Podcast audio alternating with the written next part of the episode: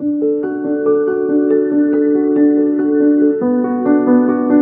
everyone, and welcome to the fifth episode of Notes from the Library. As always, I'm your host, Emma, and today I'm really excited to talk about this book because this is the book that I read my freshman year in college, and when I was surrounded by books I did not like because of the books my teacher picked, and I, all throughout high school and college, I've taken these literature classes thinking that they're going to be one thing, and teachers throw me these other books, and I was reading these books my freshman year and I was not happy with them. And then I read Red Calvary by Isaac Babel. And it is the book that just completely changed the way I view books and writing. And it really like gave me such a passion to write and everything about it is beautiful. And Babel's writing style is gorgeous, and I'm so excited to talk about it. So, today might be a little bit longer of an episode, and I'm also trying to still work out the formula for how to structure these podcasts. So, I'm going to be mixing up a little bit, trying to cover everything I want to talk about and still try to condense it all. So, bear with me as the next couple episodes I'm going to try to mix and match the structure and see what works. As you can tell, I've been trying to do that throughout the past episodes, but haven't really found one that works yet. So, please stick with me and I really hope you enjoy it and that you pick up this book afterwards. It is amazing. The translation that I have, it's the Pushkin Press Red Calvary by Isaac Babel and is translated by Boris Dralyuk. I'm sorry if I'm pronouncing that wrong. I probably am. I'm not the I don't know Russian, so I don't always know how to pronounce their names, but I will try throughout this book. But this combination of the writing and the translation by Boris is absolutely gorgeous. It's my favorite one, I've read another translated version and I didn't like it as much because I think it lost a lot of the choices you can pick with words. Because when you're translating, I mean, like I know I translate a lot of things into Italian because I speak Italian, I read and I write it. And sometimes there's multiple words, either in English or in the foreign language, that you can pick, and it all depends what words you pick, whether you're combining words, where you're leaving things out, the context, the structure, the diction, all of that can really change the way you write a book. And I think this is a perfect example on how to translate a book and make it still sound so formal and have it flow properly as if it was written in English itself. And I have to admit, this is the book that kind of made me want to learn Russian. And then I started getting more into Russian literature, and this book really opened a flood. After that, I dove into Tolstoy and Dostoevsky and so many other people. And this is the book that really gave me the gateway to Russian literature, movies, films, and it's just a really interesting culture that they have with their literature because I can't really think of a time when the Russians have ever been free to really write what they want. They they've never had freedom of the press, and we have in America and many other Western countries. So I'm very excited to talk about this book and to see what happens, and maybe dive more into Russian literature. And if you like that and you're interested in that, please let me know. I would. I it's my it's my show, but I also want it to be your show too. I want to talk about the books you want to talk about. I want to talk about the topics you want to talk about. So please let me know as we're going to work our way through this and see everything that happens. So let me talk about who Isaac Babel is. Now, Isaac Babel was a Russian writer. He was also Jewish. And in this time, it was right before the Russian Revolution where he lived, and then he was killed in Stalin's purges in 1940, which I'll talk more about later. He was 45 when he died. He was a short story writer, which is Red Cavalry. It's a bunch of short stories. He was also a playwright, a translator, and a journalist. He did join the Red Army during the Russian Revolution, which were the Bolsheviks. The Bolsheviks were the Red Army fighting against the Russian government, which was a monarch at that time. So this was during the revolution that happened right after World War One. As we know, Russia pulled out World War One because they started having the Russian Revolution led by the Bolsheviks and Lenin. And then after Lenin died, eventually Stalin came in, and that's when we learned about World War Two and a lot more of the cruelties and the hardships that happened under com- uh, communism in Russia. Well, that used to be called the USSR. So he did have a lot of popularity in his life, and he was very famous as he was writing compared to other writers that weren't. He was well known, and he had proteges, and he had people studying under him, and in, and kind of like modern day interns that would work for him. And he did publish a lot. He worked a lot, and then he also made sure to keep his life very closed off, very subtle, because he was writing about things that would get him in trouble, and also the fact he was Jewish was not good in that time period because, as you know, the Bolsheviks did not like Jewish and Catholic and Eastern Orthodox because they uh, because communism is the basis that the state is. The overall superior being much like fascism is. And then those two religions we've learned throughout his um, those two form of governments sorry not religions. Those two form of governments have not taken well to religions especially those that are outside of their country and that they deem as foreign or improper in the eyes of their government and their society. So, it's a little bit about Isaac Babel. I'll talk a little bit more about him later, but let's talk about why it's called Red Cavalry. So, not only did he join the Red Cavalry, but this is a book of little essays and short stories written by different people in the book and different narrators who talk about different things. And constantly throughout it, they mention the Red Cavalry, Cavalrymen newspaper and they write to Comrade Editor, which was their editor in chief, but they all call each other Comrade because that's what they did in communist Russia. So they write to the Red Cavalryman newspaper, and so this hypothetically is a book of the essays that were published in the Red Cavalrymen newspaper, which is a fictional newspaper. But the stories are many times accurate to what had actually happened. This is not like any other war book I have read because the writing is so beautiful that it makes you actually numb to the fact that this is in war. And they talk about such like gruesome things that happen and death and destruction and war and famine and abuse, anything you can think of in a war book. But the way he writes it is so poetic and beautiful that makes you numb that you're like, this isn't a war book. And it is, and you forget that. And I oftentimes forget it, even though I know very well this is a war book. And it's just gorgeous writing. And it's other other war books try to make it so gritty that you're like, yeah, this is not what I want. I don't want that. Where this book, it's almost like a poetry. That's how I would describe it. It's almost poetry in prose and the way he's describing this war.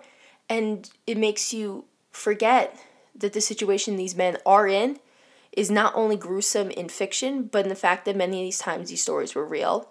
And this is what men had really experienced on the battlefield and what the people in these surrounding uh, towns that they went through and fought in, what they dealt with too. I mean, he talks about women and children and even horses, which I'll talk more about later. And all these people, you don't realize that this was their reality. And just the poetry behind it makes you as a reader kind of feel a little bit guilty for forgetting it's a war book. And I think that really shows how talented he is as a writer that he takes such gruesome things and make them sound so beautiful in the way they are. Now, this book I talked about is the book that really made me fall in love with Russian literature. And at first, I didn't really like it until I hit this one chapter. And I'm going to read the whole chapter to you. It's very short, it's only about three pages long. It's called Gedali, and it talks about how these people are. And I actually got the the um, title for this episode from this chapter, and I want to read parts of it to you. So they're talking to um, old Gedali, they call him, and he's one of the people that they meet. He's a little smoke shop owner, and so they're going to talk about him. So let me get the page. Okay. Old Gedali paces around his treasures in the pink emptiness of the evening, a little shop owner in smoky glasses and green frock coats reaching down on the ground. He rubs his little white hands, tugging at his gray as little gray beard, and bowing his head, heeds the invisible voices drifting down to him. The shop is a box of an inquisitive and serious boy who some day become a professor of botany. The shop is both buttons and dead butterflies, and the little owner is named Gedali. Everyone left the bazaar, but Gedali remains. He weans his way through the labyrinth of globes, skulls, and dead flowers, whisks his motley brush of rooster feathers, and blows the dust off the perished flowers. We are sitting at an empty beer keg.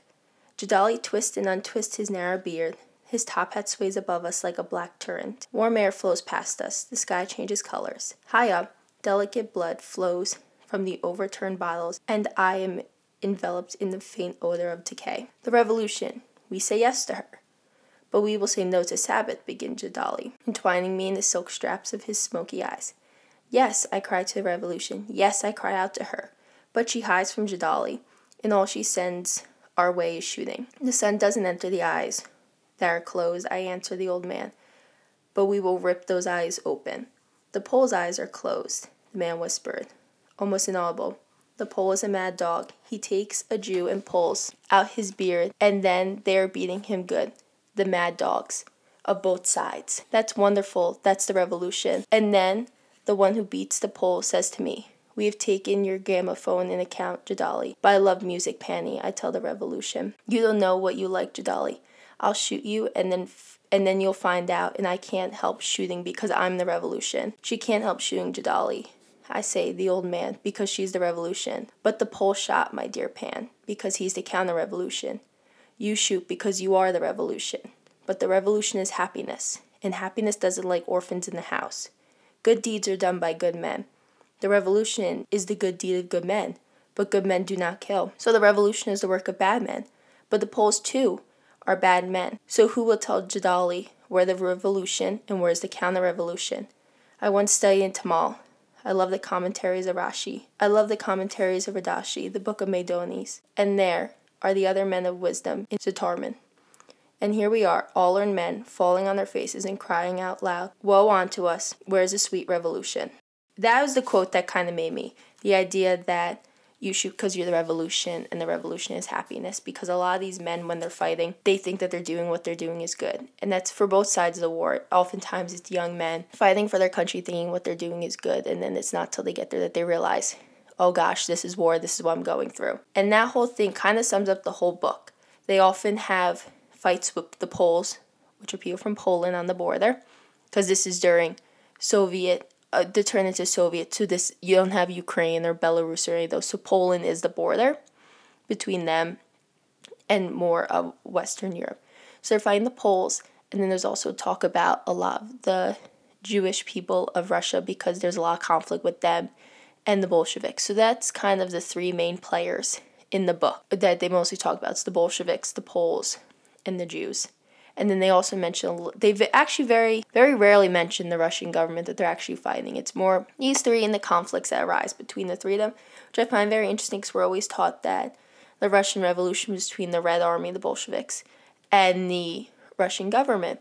And you never really learn that there were other people around that were causing these fights and everything. So I find that extremely interesting that they always brought that up. But just that whole quote that we scream yes to the revolution and we glorify war and everything, and then oftentimes we throw men out there not realizing the consequences because during World War One, that's when we start to learn about shell shock, which later becomes we learn as PTSD and all these other things that happen. And I think this is the real turnaround when we start to learn like this is drastic effect on what we're doing to the youth and how we do it. And I think that quote is just also if you're the revolution, someone else has to be the counter revolution. Like for example, the American Revolution you had the you had the patriots, which were the revolutionaries, versus the loyalists and the British government. So they were the counter revolution to the revolution. But did they see but did Britain see themselves as a counter revolution? No, they just thought themselves as we're just going to keep what we have. That's very interesting to me because it's tribalism you have to pick what side you're on. Oftentimes you can't be in the middle. And it really raises the question is does tribalism work? And what happens if the people bite the hand that feeds them and you're the one that's feeding them? I think that's very interesting. I think Babel really goes through that a lot. And that's probably my favorite thing in the quote that really that turned away my that turned around my whole view of this book and actually made me fall in love with it. And I read the book so often. I probably every couple months I pick it back up, reread it. It's not that long actually. The copy I have is actually kind of small. Like just the size of it. It's all about two a little over 200 pages, so it's not bad. You can probably read in a day. I know I usually read in a day. Sit down one Sunday, read it all the way through, love it again, and I always keep falling more and more in love with it. So now there's a lot of things I still want to talk about. And I'm going to call this maybe like the speed round edition of different things because I've learned in a lot of the books I've been reading and even the books I've already talked about. There's a lot of things I want to talk about, but they're not big enough to have a whole like section. So I'm going to start thinking I might do the speed rounds where I just throw these little ideas or quirks or thoughts that I had about the book and different things I saw at you guys. And I hope this works out with the way it does because I really want to talk about so many different things with you guys. So, the one thing, well, the first thing I thought was also very interesting is um, the use of horses. Because I think we forget now we know about tanks and planes, and because really after World War II, war has become so mechanized and we have so much machines and technology that we often forget that. Horses were often used or you often had to walk to the battlefield and in this book they care a lot about their horses and they care a lot about the health and the safety of them and it's kind of like that movie War Horse, which I remember reading the book and seeing the movie when I was little. And I think it kind of shows that not even 100 years has passed since this book was based in. This book is based in after the Russian Revolution, and it starts off in uh, 1926. It's only 2002. So not even 100 years has passed and the way war was fought is so different and it's just through the roof even between the era of World War 1 and World War 2. Just rapidly they went from fighting with with horses to the nuclear weapons. And I think that really kind of shows it. And it's quite kind of nice to see how they care so much about these horses. And um, it's very similar to how like military and police and firefighters they have the dogs. And if the dog dies in battle, they are awarded the Purple Heart and they're given full honors if they're injured. And I think that's what they treat the horses. The horses have honors, they have rankings. And I think it's kind of just showed that we went from horses to dogs, but we still have that connection that animals are man's best friend and they will go into battle with us. And that if they are, you have to respect them. And I think that's really nice and kind of interesting to see. Pan is the person that they're talking about in the last quote I read that um you shoot because you're the revolution and everything. And I find it very interesting how he describes Pan because Pan has his old, own chapter, and a couple chapters later is that quote. And when Pan is introduced, it says, Pan Apolek, wise and wonderful, went to my head like old wine. And then it keeps going.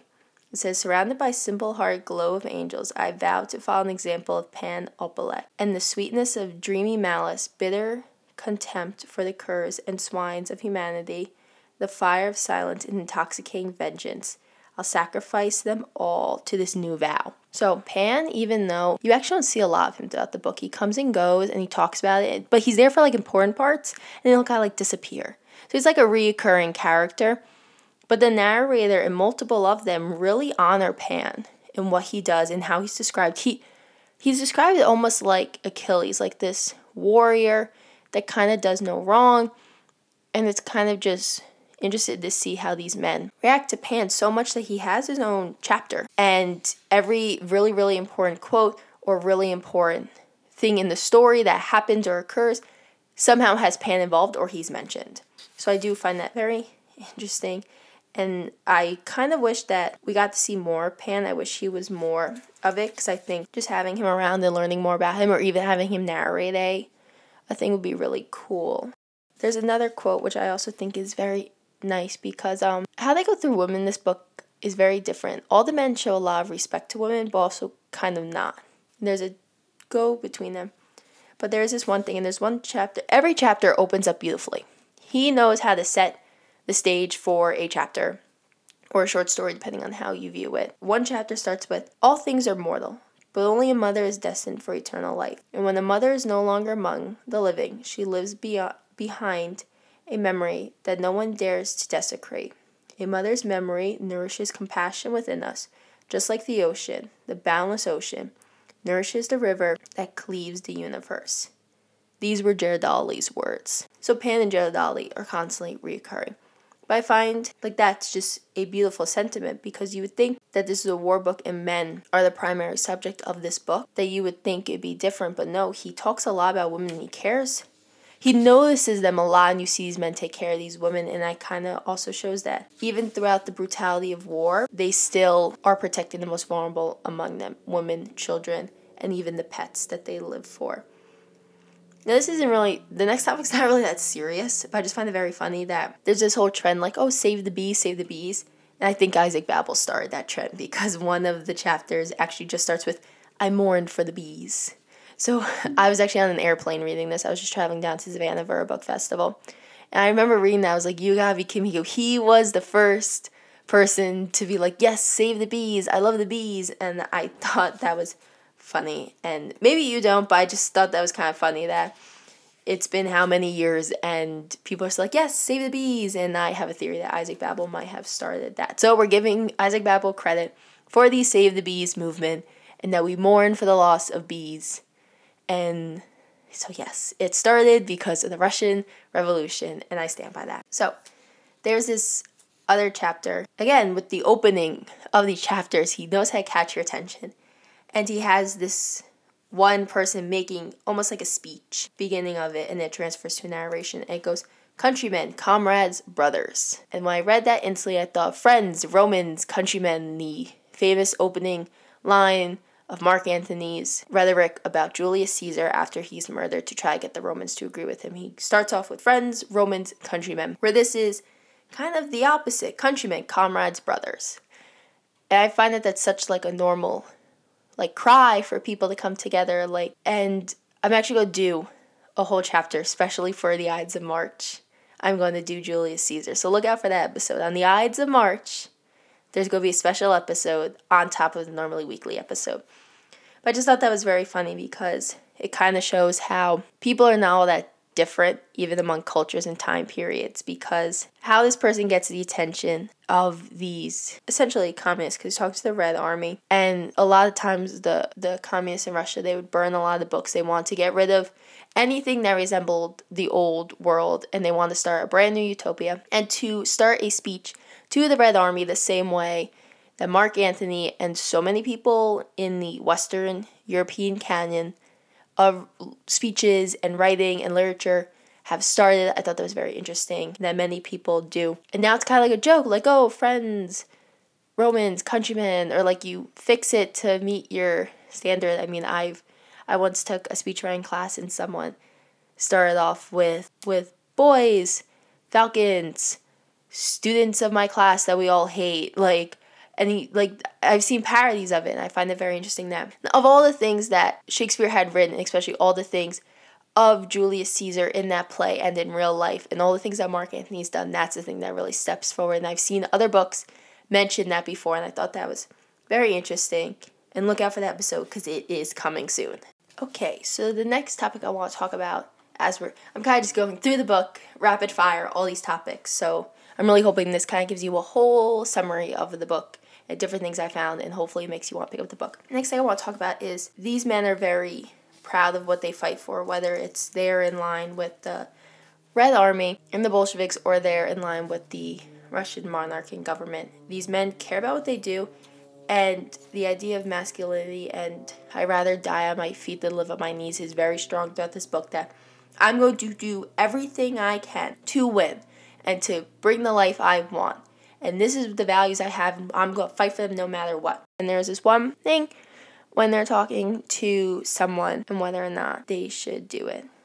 And they talk about death and whether or not how this person should die. It says, Commissioner, he shouted. Commissioner, I say. Communist, he shouted. Communist, I say. In my dying hour, he shouts, as I take my final breath, tell me, my Cossack friend, are you a communist or are you lying? I'm a communist, I say. So my grandpa sits on the ground kisses some sort of amulet, breaks his saber in half, the two limbs going in his eye, two lanterns above the dark steep.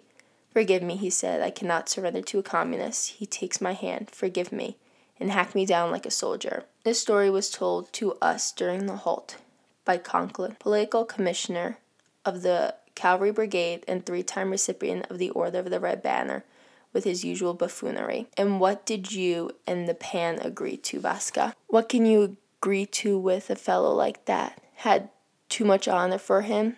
I even bowed to him, but he wouldn't give, so I took whatever papers he had, took the missier, the old crink saddle, still under me to this day, and I see more and more blood dripping out of me. There's an awful sleepiness coming over me. My boots are full of blood. I'm not thinking of him. So you put the old man out of his misery then? Sad to say. And whether whatever side you're on during war, a lot of people they do rather die on their feet than live on their knees, and that's really a lot throughout this. Many war books in general, they they're like, I'm not dying this way. Like, I'm not dying at the hands of my enemy, and that happens throughout the book often. There's a lot of people talk about like, are we gonna die? How are we gonna die? Was an honorable way to die versus was was a disrespectful way to die. I found that very interesting. So there's another thing I want to talk about, coming back to the idea that they do take care of the women around them and everything. And during war, especially in, in Russia, there's been a lot of history of, especially during the winter, famines, starvations, a lot of things. And it's kind of something that goes throughout all all war torn countries. You have the food rations, the and the clothing rations and everything you have. But here they're talking to a woman who is completely distraught and she and someone says, "Please sit, woman, in the corner there, and tend to your child the way mothers do. No one will touch you in the corner, and I will get your husband untouched, just like you want him. And we are depending on your conscience to bring up some new blood for us, because the old are getting old, and the young, you see, are hard to come by. We've seen plenty of grief, woman, but we were drafted, and when we reenlist, pressed by hunger, blistered by the cold. But you sit here, woman, and don't you worry. So there is this idea of taking care of the most vulnerable because women are going to give you kids, and then of course the kids will grow up and be a part of this army because whether uh, their draft or voluntarily or whatever it is. So there's this idea constantly of taking care of women and be like, I not gonna hurt you. Just take care of your kids and I'll keep you untouched because we need your kids in the future, which is kind of cynical when you think about it, when you break it down more. Throughout the book, also, you see a lot of brothers and what my brother did and how my brother died. I'm fighting for my brother. So this is this brother, whether it's family or my brother in arms or my blood brothers. I mean, you definitely see these men have relationships and they care about what they're doing and the people around them. And they talk about like the death that they grieve when someone dies and wanting to get revenge and wanting to bury them properly and they can't because they're in war, they can't do this they can't do that. So it's definitely something that comes up.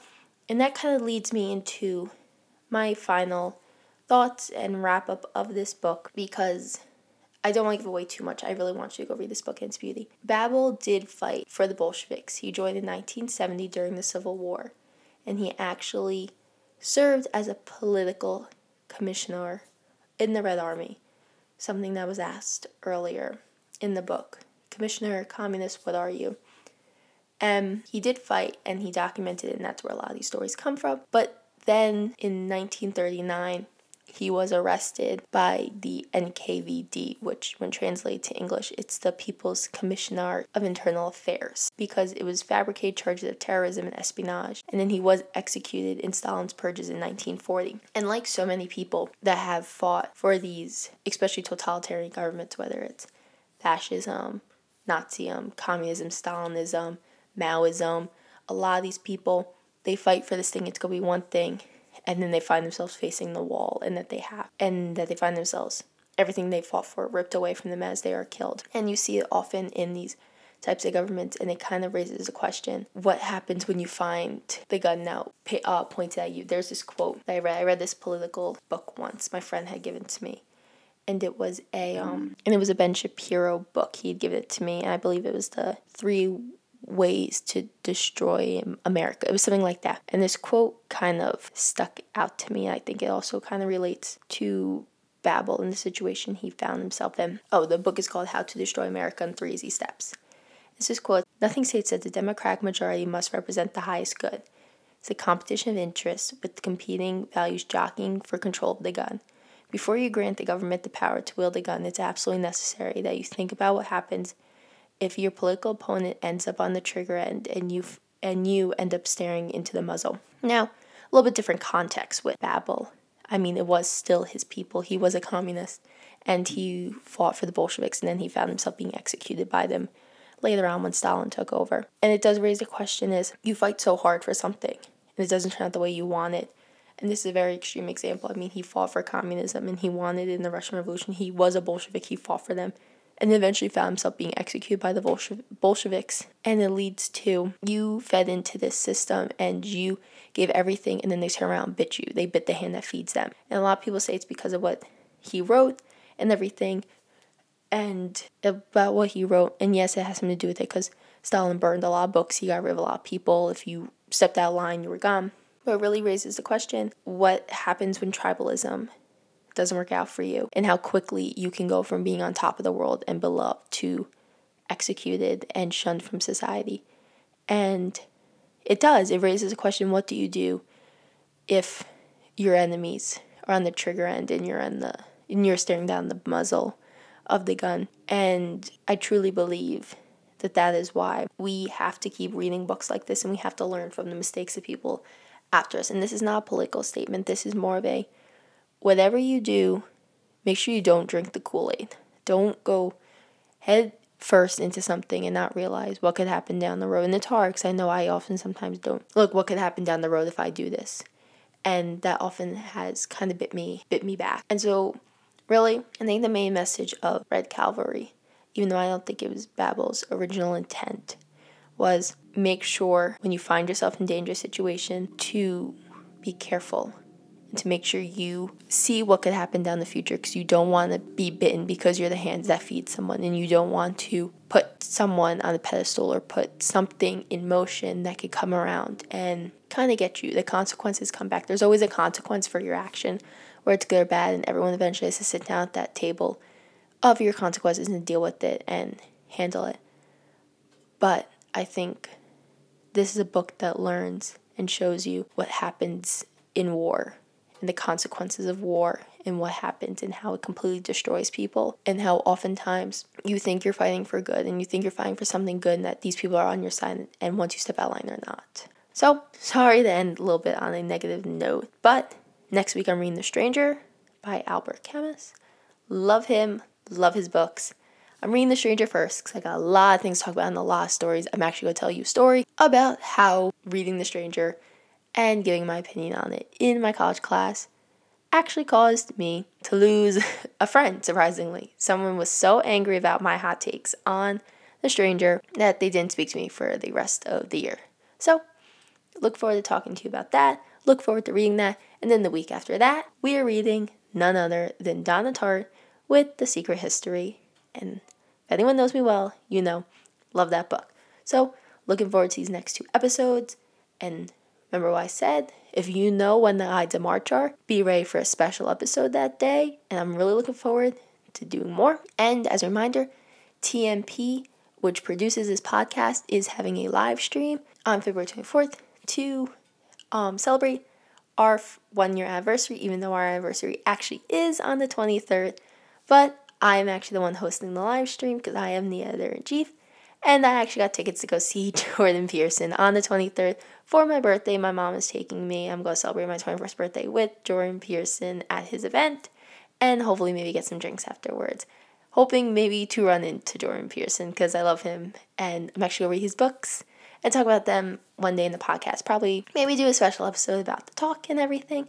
But I'm looking forward to all this in the future. So stick around for those episodes coming up. And remember, February 24th, and I'm still figuring out a time and date, uh, a time for it.